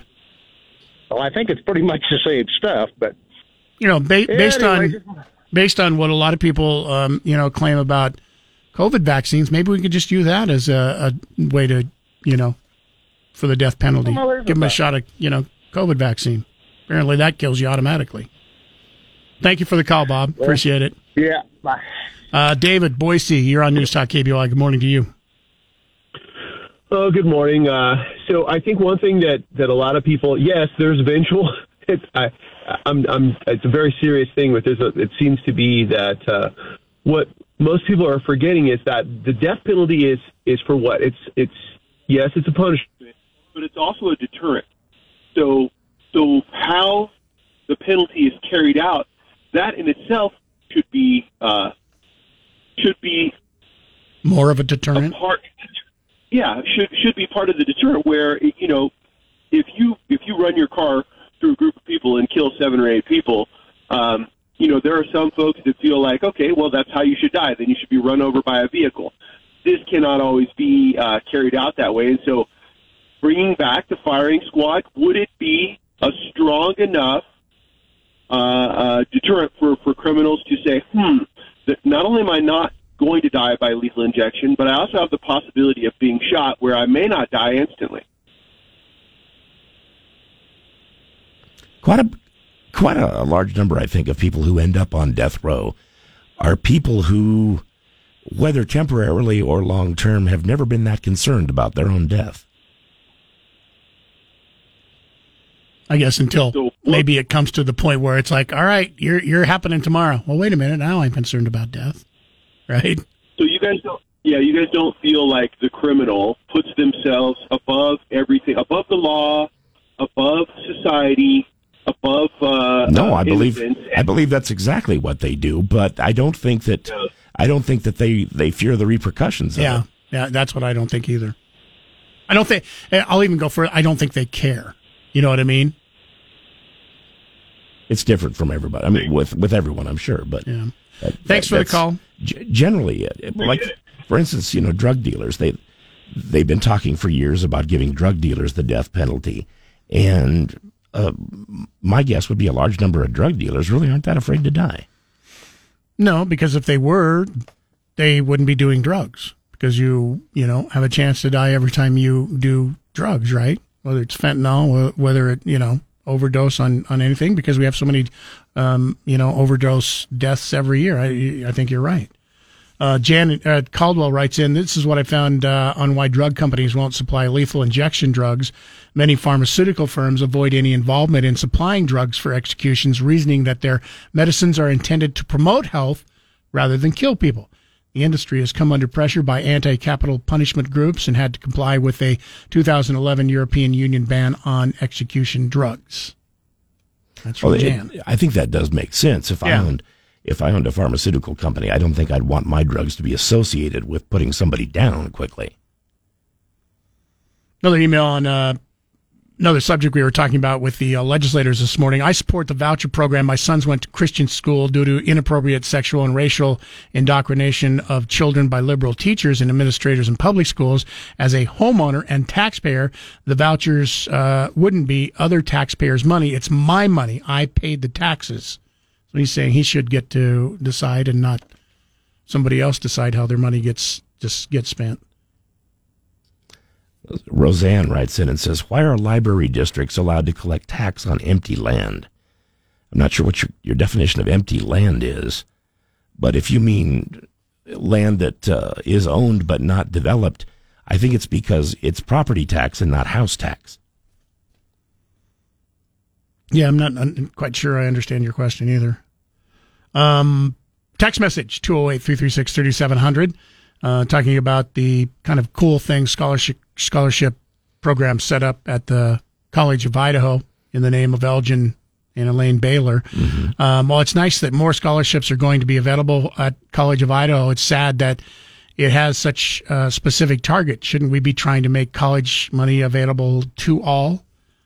Um, college money is uh, at College of Idaho is available to all. Financial assistance at College of Idaho comes in several forms: uh, merit-based scholarships, talent-based scholarships, need-based aid, federal loans, and grants.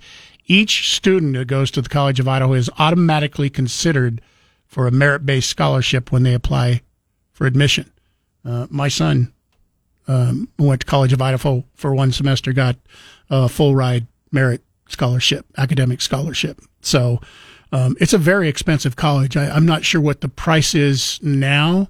Um, when my son was going, I think it was around twenty three, twenty four thousand dollars a year. I think it's over thirty now, i- if I'm if I'm not correct. I I personally don't have a problem with this. Trying to get more um, of these type of students at the College uh, of Idaho. And like I said, College of Idaho already everybody is automatically considered when they apply at the College of Idaho. So I don't have a problem with this. Uh, we'll take a break. 208 336 3700, pound 670 on your Verizon Wireless. Uh, when we come back, uh, another shooting. Uh, you've been hearing about it in the news this morning. Uh, it's something we haven't had a chance to talk about because some of the details uh, came out over the weekend. We had Monday off for uh, President's Day, uh, but some of the details in the shooting at Michigan State University have come out don't really match up with some of the things that Biden mentioned when it happened, calling for another assault weapons ban. Also, some details of mall shooting that happened last week that you may not have heard a whole lot about because, once again, it doesn't fit the context of a gun ban. And this has a story to do with a good gunman stopping a bad person with a gun in a mall in El Paso. We'll talk about those when we come back. Remember, if you missed any part of Casper and Chris this morning, check out their podcast on the KBOI app or on KBOI.com. Now back to Mike Casper and Chris Walton. This is Casper and Chris, live and local on News Talk, KBOI.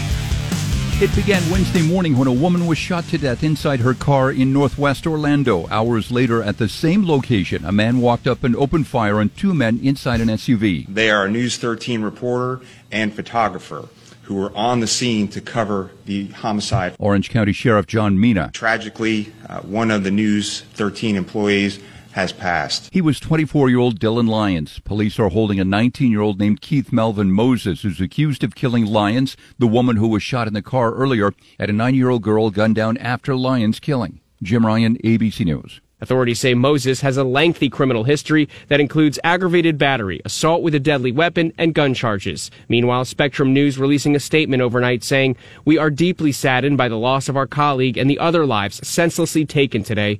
This is a terrible tragedy for the Orlando community. Another mass shooting, unfortunately. Does seem like senseless is the word for that. Yeah, that, it's definitely a word for it. Nine year old girl. I mean, it, it, all of them are too bad, but you know. Once again, and more information will come out on this. The suspect has a lengthy criminal history, including gun charges, aggravated battery, battery, assault with a deadly weapon. And we'll find out within the next few days whether or not this person had this weapon legally. Should he have even been allowed to have this weapon? Well, probably wasn't allowed, but did it anyway. That's kind of the nature of crime. This is just one of a few mass shootings that have happened over the last week to 10 days.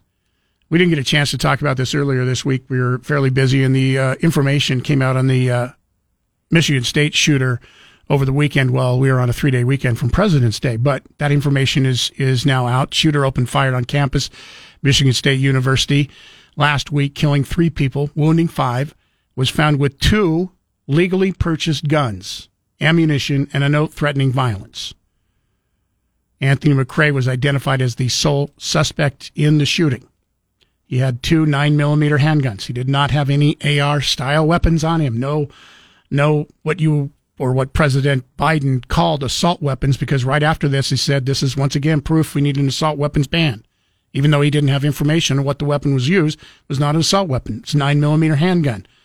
Also, the 9mm handguns did not have high capacity magazines and yet still was able to shoot eight people. Why was he able to shoot eight people? Because he wasn't in prison where he was supposed to be. He was let off easy on a felony gun charge. The charges were dropped in a plea deal. If those charges had not been dropped, he would not be legally allowed to own a gun and would have likely been in prison until sometime next year, would not have been able to be walking around killing people. Enforce the laws that we have before you start talking about taking guns away. Enforce those laws. Is this? I mean, the, the, the there is there there is good and bad to the Second Amendment. The you know the good, obviously, we have a right to protect ourselves, things like that. The bad is simply that we have some people who cannot handle having that right. They, they you know they, they can't use a gun the way it's supposed to be used for protection, for hunting, Mm-hmm. for whatever. They have to go out and kill someone, and uh, you know th- those people are the problem. And here's someone, if the law would have been enforced and, you know, if a judge and prosecutor had not gone easy on the felony weapons charge, at the very least, he wouldn't be allowed to own a weapon. And like I said, these were bought legally. They were not registered, which I don't understand why they weren't registered. That the report didn't say why they weren't registered, uh, but they were both bought legally. If the weapons charge, the felony weapons charge had stood instead of done a plea agreement to knock it down to a misdemeanor, he wouldn't be able to have bought these guns legally. And like I said, he also would be in, in prison for five years. I'm never when when these things happen, where a person got the gun is never my first concern because you can get a gun just about anywhere. Your friend can loan you one. Uh, you can burglarize a house and get one. Not that I am recommending that. I'm not. But you know, you can. I mean, I've I've got about a dozen guns that are all handed down from my two grandfathers and my father. I I didn't purchase any of them. Didn't Right. ha- didn't have Right. to. No. Rico writes in, oh, this is to me. It says, Your new voice is super cool. How uh, you doing? I don't. I hope it's temporary, but it says you sound like Barry White. Maybe a little can't get enough for us. See how you doing? You know, Rico, I've I've heard people say that too much of anything is not good for you, baby. but I don't know about that. As many times as we've loved and we've shared love and made love, it's it doesn't seem like to me like it's. I don't know. I know we need, to go to break here. I was going to say if, if this starts to bother you, tell me to stop. I'm I'm okay. My I- darling, Your voice is I- sexy. I know we need to go to break here. Um, I just wanted to say before we go to break, and, and and I have one more mass gun shooting that happened last week that we're not hearing about a lot. Did you did you hear about the El Paso mall shooting? I did, yeah. Yeah, a lot of people aren't hearing about it because it doesn't fit um, a narrative of you know, hey, we need to take away guns because there was a good guy who stopped a mall shooting in El Paso last week. By the way, this is just down the street from the Walmart a year ago where 90 people were shot. Mm-hmm. The difference, El Paso Mall does not have a, is not a gun-free zone. Walmart was a gun-free zone. This could have been so much worse. Uh, we'll talk about that when we come back. I'm also going to give my opinion on. We hear so many people saying we have to have this discussion. We have to do something about it, and I'm going to give a, a my opinion on if we're going to do something about this. Liberals have to do something, and conservatives have to do something, and then we'll be able to meet in the middle. We'll get to that coming up after news next. Broadcasting from the Empire Title Studios, we are News Talk, KBOI. 935, he's Chris Walton. I'm Mike Casper. Thanks for listening uh, in this morning. This is a news story um, some of you might not have heard a lot about because it didn't get anywhere close to the coverage that the uh, Michigan State shooter got. Where, I mean, we sat here for two or three days straight where all three of the news channels that we watch here in the studio were talking about it. Um, this was uh, where a potential massacre was averted as an armed citizen took down an El Paso mall shooter last week. 16 year old Hispanic male reportedly opened fire inside a Texas mall, killing one man, bad, badly injuring three others. After leaving the food court bloody, the youth allegedly took aim at bystanders. The gunman's continued aggression proved to be a fatal slip for another person at the mall that day was carrying a gun. The first group uh, of people who were in a dispute at the Cielo Vista Mall in El Paso reportedly consisted of six Hispanic teenagers, including 17 year old uh, Angeles Zaragoza and another 17 year old who was seriously injured. The second group of Hispanic youths involved in the melee comprised the 16 year old alleged shooter, a 20 year old male, and two other male teenagers. During the uh, fight, the shooter reportedly brandished what police have confirmed was a stolen firearm. Katie Hood, a witness, told CBS uh, News they heard that two kids arguing, and one of the kids looked at the other and just said he was going to kill him. And that's when he pulled out the gun.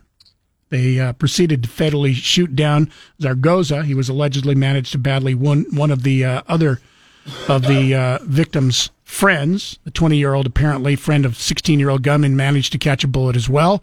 After the initial shootings, the 16 year old reportedly began to run, taking aim at and shooting at bystanders as he ran, including a 32 year old Emmanuel Duran. According to investigators, Duran was one of the multiple legally armed citizens in the mall that day. He brought the mayhem to an end. As the gunman advanced on Duran and other bystanders, Duran reportedly drew his firearm, shot the suspect twice, putting the suspect down. Police and Duran both helped the victim, and the victim reportedly in stable condition, Mm. recovering from his two gunshot wounds. By the way, what's interesting about this is the mall is on the same block as the Walmart, where 23 were murdered in 2019 by an individual who pled guilty to 90 federal charges earlier this month. So what's the different difference? Walmart is a gun-free zone. The mall is not a gun-free zone, and that's why there were legally carrying people in the mall that day. So here's another example of a good guy stopping a bad guy with a gun, or this could have been much, much worse than the number of people who were shot and the number who died. I told you as we were going to break, if every time something like this happens, you, you hear politicians, you hear people say, we've got to do something. Something has to be done. We have to have a discussion on this. We're not ever going to be able to have a meaningful discussion. This is my opinion. If you have liberals who will not give up on their talking point to punish law abiding gun owners by taking away their guns that they own legally, even though they haven't broken the law. And you're not going to have a, be able to have a conversation on the other side with conservatives who won't give in to things that have nothing to do with the right to keep and bear arms, like background checks or having to register all your guns. You're not taking your right to keep and bear arms if you have to have a background check. You're still allowed to do it. Now, you can say whether or not you like it or not, but until both sides, liberals and conservatives, give up where their feet are stuck in the mud and they're not going to give up that ground, you're never going to have a meaningful conversation. Nobody is ever going to come together and try to come to a way to stop violence, gun violence. I like an idea of mandatory minimum, minimums when it comes to gun violence. If you commit a felony with a gun, you go to prison, 10 years minimum. I'm just using that as an Yeah. example, by the way. If, if no more of this getting off easy as the Michigan State shooter did by having a felony gun charge that the prosecutor made a plea deal and the judge signed off on so that it was a misdemeanor. So he's still legally allowed to own guns, still legally allowed to buy guns. Where I don't know if it would have stopped him or not. It would have made it a little more difficult for him because, as we have heard now, information coming out, he legally bought the guns. He he would have had a hard time doing that. By the way, if he would have been charged on the felony charge, because the prison time would have put him in prison for five years, which would have been through next year.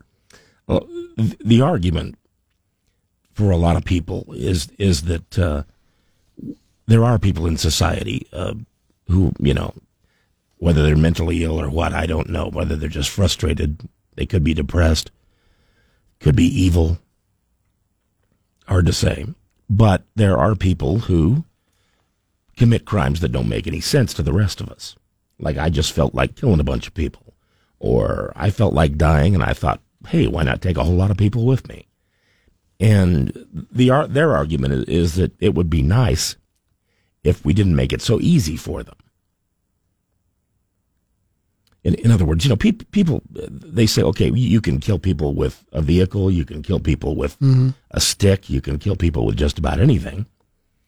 Uh, but you know, the, the less convenient the weapon, the more difficult it's going to be to kill a large number of people. Right. However, again, America, Second Amendment. Yeah, I mean that's not going away. It may someday As- in as our far as- lifetime ain't happening. As far as we know. Yeah, yeah. I mean, it, it, it- the other thing I, that I that I really really hate about it is punishing someone who will never ever kill anybody, saying you can't have a gun, you know, so that this person possibly might For- not kill somebody. For years, I've talked uh, here about how th- there were two different um, there were two different school trips I was supposed to take my senior year, and one was for performing arts, and one was for bowling. Those are quite way different. From Yeah, well, other. I, I had some varied interests. Anyway, uh, both of those trips were canceled, and they were canceled because the students the previous year had misbehaved. so they punished you guys. So, in order to punish those people who misbehaved and actually got to go on their trips, they canceled the trips the year after that. Which makes no sense because those kids who Right. caused the problem were no longer even in school. Right. And as you said, punishing people who have no intention of ever committing a crime with a gun, who have it for hunting, who have it for target shooting, who have it for, you know, simple home defense, personal defense, doesn't seem to make sense either.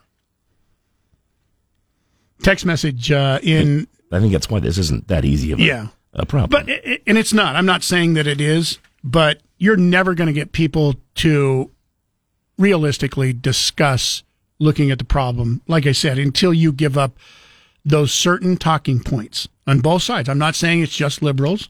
I'm not saying it's just conservatives.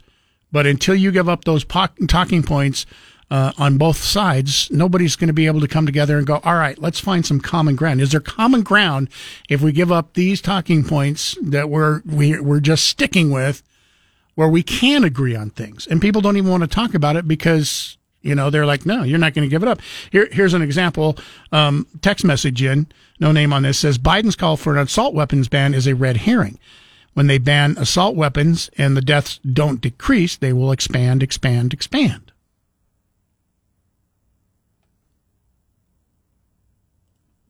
Possibly- might be might be true, yeah, might, might not be. be. true.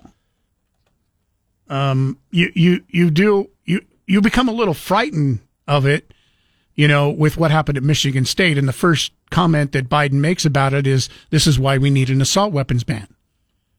Before any information is out, he uses this as a talking point once again. Like I say, you got to get away from that talking point because an assault weapon was not used in this particular case. High you- high did you- capacity magazines were not used in this particular case. Did you see where yesterday a congressman? Uh, I'm trying to. I, I don't know the exact details, but I think there was a congressman who proposed that uh, we declare the AR-15 to be the official American gun. You know, like we have like a state bird and a Right. state reptile and all that sort of thing. So they want the Armalite 15 to be the official national gun, or or do they did he want all guns that look like an AR-15 be the gun? I'm I'm just curious. That just seem that seems dumb to me. Well, I, like I said, I don't have the complete story. Yeah. Here we go. Alabama Republican. It says uh, wants to proudly enshrine the AR-15 as America's national gun. Alabama Republican Congressman Barry Moore has put forward a bill making the AR-15 assault rifle the national gun of the U.S. Mr. Moore visited a gun shop in Troy, in the southern part of the state, on Tuesday, revealing the legislation. The anti-Second Amendment group won't stop until they take away all your firearms, he claimed in a statement after announcing the proposed law at Family Firearms, according to uh, AL.com, that's Alabama.com. One rule to remember any government that would take away one right would take away them all. And he goes on, but he, he just essentially wants it to be Right. the official national gun. Toby writes in uh, email Mike at KBOI.com. Mike, go look up the criminal record of one of those uh, kids, Trayston, that just got arrested for the shooting uh, at the uh, house in the near the College of Idaho. He has a whole load of priors with guns, yet he's still running around. That's what I'm talking about. Enforce the laws that we have on books, and to start to do that, and then we can see if that stops some of the gun violence 208 336 3700, pound 670 on your Verizon Wireless. Take a break. One more segment uh, on the way. Download the KBOI radio app for free for your Android or Apple device. Now back to Mike Casper and Chris Walton. This is Casper and Chris, live and local on News Talk, KBOI. Jim from Eagle uh, writes in an email Why stop at stiff penalties for gun violence? By the time most mass shooters act out with a gun, they have already acted out without one. Another point why does the rights of a few people with mental illness who have violent histories outweigh the rights of the rest of us who have no mental illness? That's Jim from Eagle. Uh, another, no name on this one says, I'm afraid all this gun talk is going to make the bad guys start using, using explosives. Be careful what you wish for, people. Um, Jerry says Casper prosecutors plead down a case when they are not certain to get a conviction. I'm glad you found a couple of mass murders that fit your narrative, but the stats don't back you up. And Jamie writes um, IMO, in my opinion, our justice system is working. We're to the point that it's so successful, our jails slash prisons are overcrowded. That is why there are plea agreements, lax sentencing, and waiting lists at state mental facilities. Are those who want more of these criminals put away forever ready to pay more taxes to build more jails or prisons? Canyon County isn't, and it's starting to show. That's, by, by the way, that's from Jamie. Prosecutors don't always just do plea deals because they don't think they can get a conviction.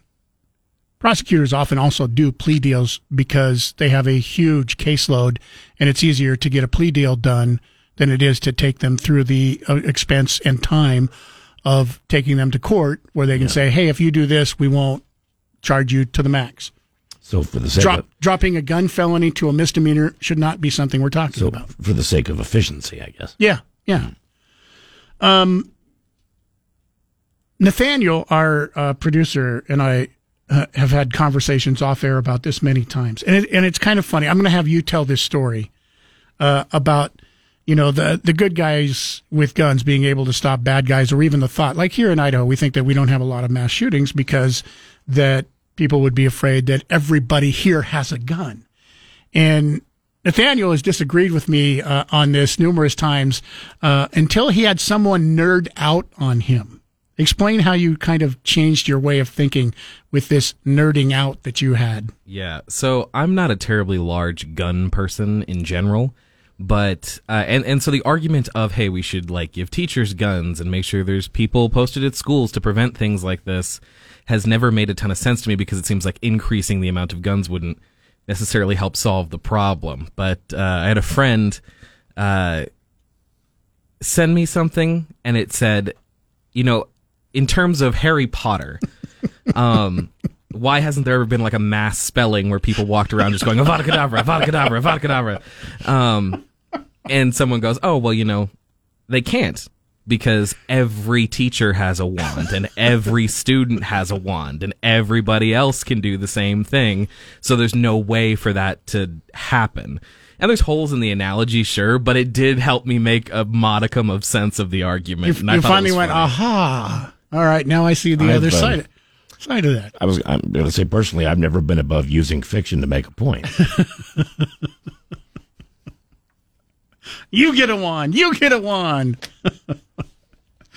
uh, thank you for sharing that that story. Sorry to put you on the spot there.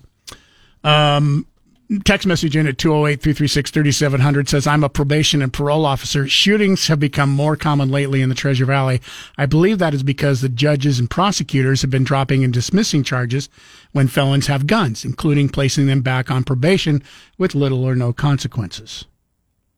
That comes from a probation and parole officer. So I, I don't know if that's necessarily true or not, but you probably know a little bit more than I would, more than the average person would, if that is true.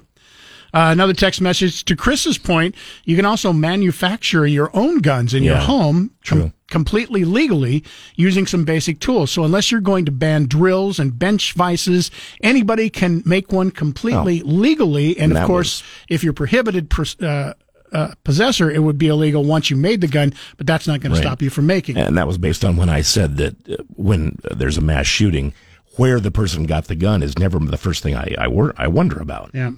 Thanks for the phone calls and emails. Just about out of time, but before we leave, I promised you another five pack of tickets for Kids Fair coming up this Saturday, Expo Idaho. Caller number six, you're going to get that five pack. That's enough for uh, everybody to go out and meet Peppa Pig and take your kids, grandkids. Caller six.